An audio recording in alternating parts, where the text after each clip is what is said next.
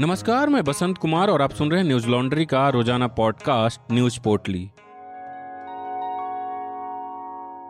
आज है 19 जनवरी, दिन है बुधवार। उत्तर प्रदेश की राजनीति ने दिलचस्प मोड़ लिया। मुलायम सिंह यादव के छोटे बेटे प्रतीक यादव की पत्नी, अपर्णा यादव समाजवादी पार्टी छोड़ भाजपा में शामिल हो गईं। अपर्णा यादव उत्तर प्रदेश के उप मुख्यमंत्री केशव प्रसाद मौर्य और बीजेपी प्रदेश अध्यक्ष स्वतंत्र देव सिंह की मौजूदगी में बीजेपी में शामिल हुई हैं।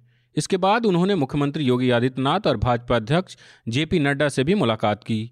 बीजेपी में शामिल होने के बाद अपर्णा यादव ने कहा, मैं हमेशा से प्रधानमंत्री नरेंद्र मोदी से प्रेरित रही हूँ।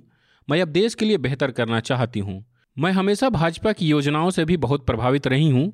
मैं पार्टी में अपना सर्वश्रेष्ठ प्रदर्शन करूँगी। इस मौके पर उप मुख्यमंत्री केशव प्रसाद मौर्य ने अखिलेश यादव का घेराव किया और कहा कि अखिलेश यादव अपने परिवार में ही सफल नहीं है प्रदेश के मुख्यमंत्री के रूप में भी असफल रहे और सांसद के रूप में भी असफल हैं। वहीं प्रेस वार्ता के दौरान अपर्णा यादव को लेकर सवाल पर अखिलेश यादव ने अपर्णा यादव को बधाई दी। उन्होंने कहा कि मैं खुश हूँ कि समाजवादी विचारधारा का विस्तार हो रहा है। नेताजी ने उन्हें समझाने की बहुत कोशिश की थी। बता दें कि अपर्णा यादव को हमेशा से बीजेपी के करीब देखा गया है।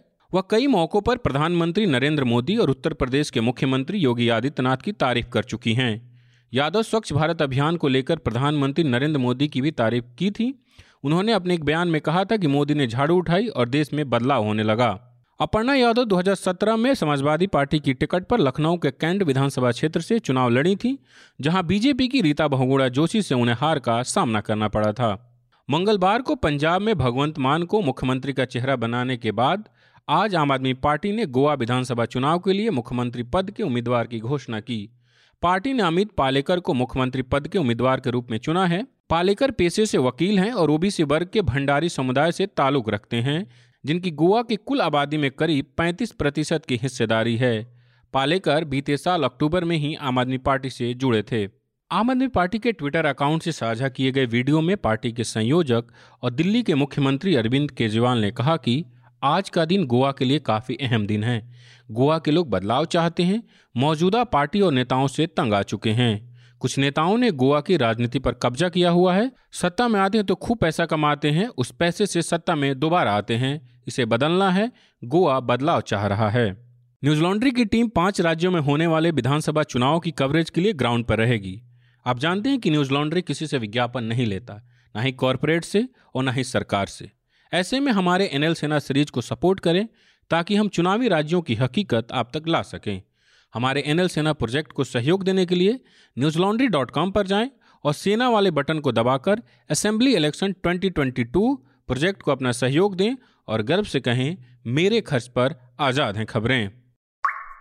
पाँच राज्यों में होने वाले विधानसभा चुनाव ईवीएम मशीन के बजाय बैलेट पेपर पर कराए जाने के लिए सुप्रीम कोर्ट में याचिका दायर की गई है। याचिका वकील मनोहर लाल शर्मा की ओर से दायर की गई है मीडिया रिपोर्ट्स के मुताबिक एमएल शर्मा ने अपनी याचिका में कहा है कि जन प्रतिनिधित्व में अधिनियम की धारा इकसठ ए ईवीएम के इस्तेमाल की अनुमति देती है, लेकिन इसे अभी तक संसद में पास नहीं किया गया है इसलिए कोर्ट 2019 में हुए लोकसभा चुनाव को भी अवैध घोषित करने का आदेश जारी करे, सब जगह बैलेट पेपर के ज़रिए फिर से मतदान कराए जाएँ। Chief justice N V Ramana की बेंच ने इस याचिका को लेकर सुनवाई की और कहा कि पहले हम यह देखेंगे कि याचिका में सुनवाई की क्षमता है या नहीं। कोर्ट ने कहा कि याचिका अगर समुचित होती है, तब इस पर सुनवाई की जाएगी। सीजीआई एन वी रमना ने वकील एम एल शर्मा से सवाल किया कि अब उनको ईवीएम मशीन से दिक्कत है। इसके जवाब में एम एल शर्मा ने कहा कि हम संसद कानून के लिहाज से बात कर रहे हैं संसद में ईवीएम से चुनाव कराए जाने संबंधित विधेयक पास नहीं हुआ है, इसलिए विधानसभा चुनाव से पहले इस पर सुनवाई हो। समय समय पर कई राजनीतिक दल ईवीएम से चुनाव कराने पर सवाल उठा चुके हैं। अमर उजाला की खबर के मुताबिक 2009 में हुए चुनावों में जब भाजपा हारने लगी तो लालकृष्ण आडवाणी ने चुनाव आयोग पर आरोप लगाते हुए कहा था कि जब आयोग ईवीएम की सुरक्षा की गारंटी नहीं लेता तो देश में इस माध्यम से चुनाव कराने का कोई मतलब ही नहीं बनता।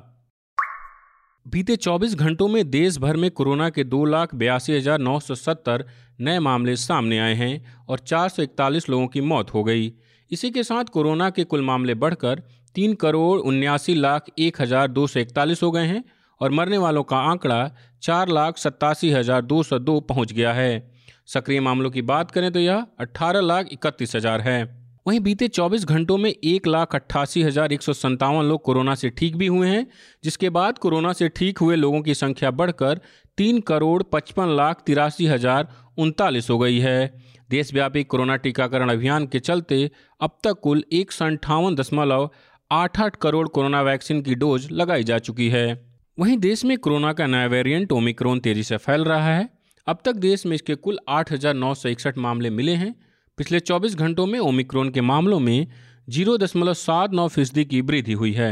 इसी बीच सुप्रीम कोर्ट ने बिहार और आंध्र प्रदेश में कोरोना महामारी में मारे गए लोगों के परिजनों को पचास हज़ार रुपया मुआवजा न देने के लिए नाराज़गी जताई है। सुप्रीम कोर्ट ने आंध्र प्रदेश और बिहार के मुख्य सचिवों से तलब किया और उन्हें दो बजे पेश होने को कहा। एनडीटीवी के खबर के मुताबिक जस्टिस एम आर शाह ने कहा, वे कानून से ऊपर नहीं है।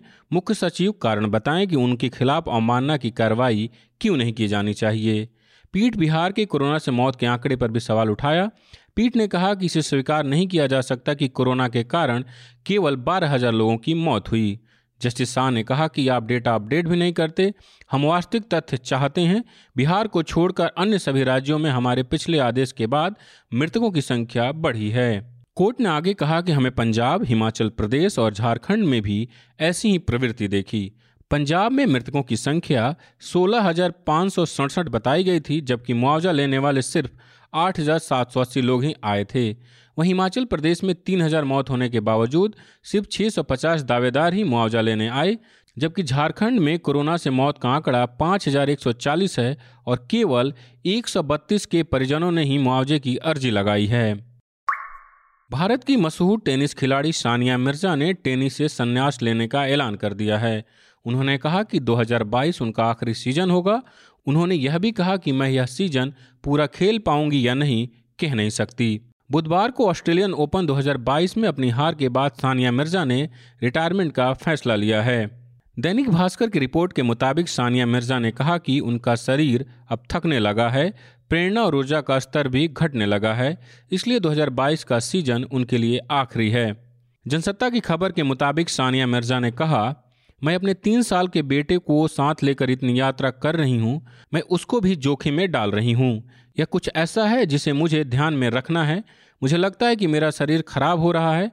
आज मेरा घुटना बहुत दर्द कर रहा था। मैं यह नहीं कह रही कि इसी कारण से हम हार गए, लेकिन मुझे लगता है कि जैसे जैसे मेरी उम्र बढ़ रही है, मुझे रिकवर होने में भी समय लग रहा है। बता दें, सानिया मिर्ज़ा अपने खेल करियर में छह ग्रैंड स्लैम जीत चुकी हैं। 2016 में ऑस्ट्रेलियन ओपन के महिला डबल्स का खिताब भी सानिया मिर्ज़ा ने ही जीता था। इसके अलावा सानिया मिक्स डबल में 2009 में ऑस्ट्रेलियन ओपन 2012 में फ्रेंच ओपन और 2014 में यूएस ओपन का खिताब अपने नाम कर चुकी हैं। चीन ने पूर्वी लद्दाख में अपना निर्माण कार्य तेज कर दिया है। अमर उजाला की खबर के मुताबिक अंतरिक्ष फॉर्म फैक्सर टेक्नोलॉजी की ओर से जारी तस्वीरें और यूरोपीय अंतरिक्ष एजेंसी द्वारा जारी तस्वीरों के विश्लेषण में यह खुलासा हुआ है कि पैंगोंग सो झील के पास पुल निर्माण कार्य लगभग पूरा होने वाला है। हालाँकि अभी रूटोक तक सड़क बनाने में अभी लंबा समय लगेगा। सैटेलाइट द्वारा जारी की गई तस्वीरों से पता चला है कि शीतकाल में चीन ने अपने उत्तरी एवं दक्षिणी प्रांतों को जोड़ने के लिए पुल का निर्माण तेज कर दिया है। बता दें कि इस पुल का निर्माण पिछले साल सितंबर में शुरू हुआ था। खबर के मुताबिक इस पुल की निर्माण कार्य लगभग पूरे होने की कगार पर है। अमर उजाला की ही खबर के मुताबिक यह पुल कुल 315 मीटर लंबा है और चीन के दक्षिणी तट को उत्तर तट से जुड़े इलाकों में बनाई गई सड़क से जोड़ता है। पुल का निर्माण उन्नीस से चीन के कब्जे वाले क्षेत्र में किया गया है, लेकिन अब पूरी तरह से साफ़ है कि भारत इस पुल के निर्माण को पूरी तरह से अवैध मानता है। नव भारत टाइम्स की खबर के मुताबिक चीन के विदेश मंत्रालय के प्रवक्ता वांग वेनविन ने पेंगोंग पुल का उल्लेख किए बिना पत्रकारों से कहा कि मैं यह बताना चाहता हूँ कि चीन की ओर से अपनी सीमा से किया जा रहा बुनियादी ढांचे का निर्माण पूरी तरह से उसकी संप्रभुता में आता है और उसका लक्ष्य चीन की क्षेत्रीय संप्रभुता की रक्षा करना और चीन भारत सीमा पर शांति तथा स्थिरता बनाए रखना है। बता दें कि चीन ने पिछले कई सालों से भारतीय क्षेत्र में घुसने की कोशिश की है। भारत और चीन की सेनाओं के बीच 5 मई 2020 को पूर्वी लद्दाख क्षेत्र में गतिरोध शुरू हुआ था। पेंगोंग झील वाले इलाके में हिंसक टकराव के बाद दोनों देशों की सेनाओं ने अपने सैनिक और भारी हथियार तैनात कर दिए थे। आज बस इतना ही। आपका दिन शुभ हो। नमस्कार। न्यूज़ लॉन्ड्री के सभी पॉडकास्ट ट्विटर आई और दूसरे पॉडकास्ट प्लेटफॉर्म पे उपलब्ध हैं। खबरों को विज्ञापन के दबाव से आज़ाद रखें। न्यूज़ लॉन्ड्री को सब्सक्राइब करें।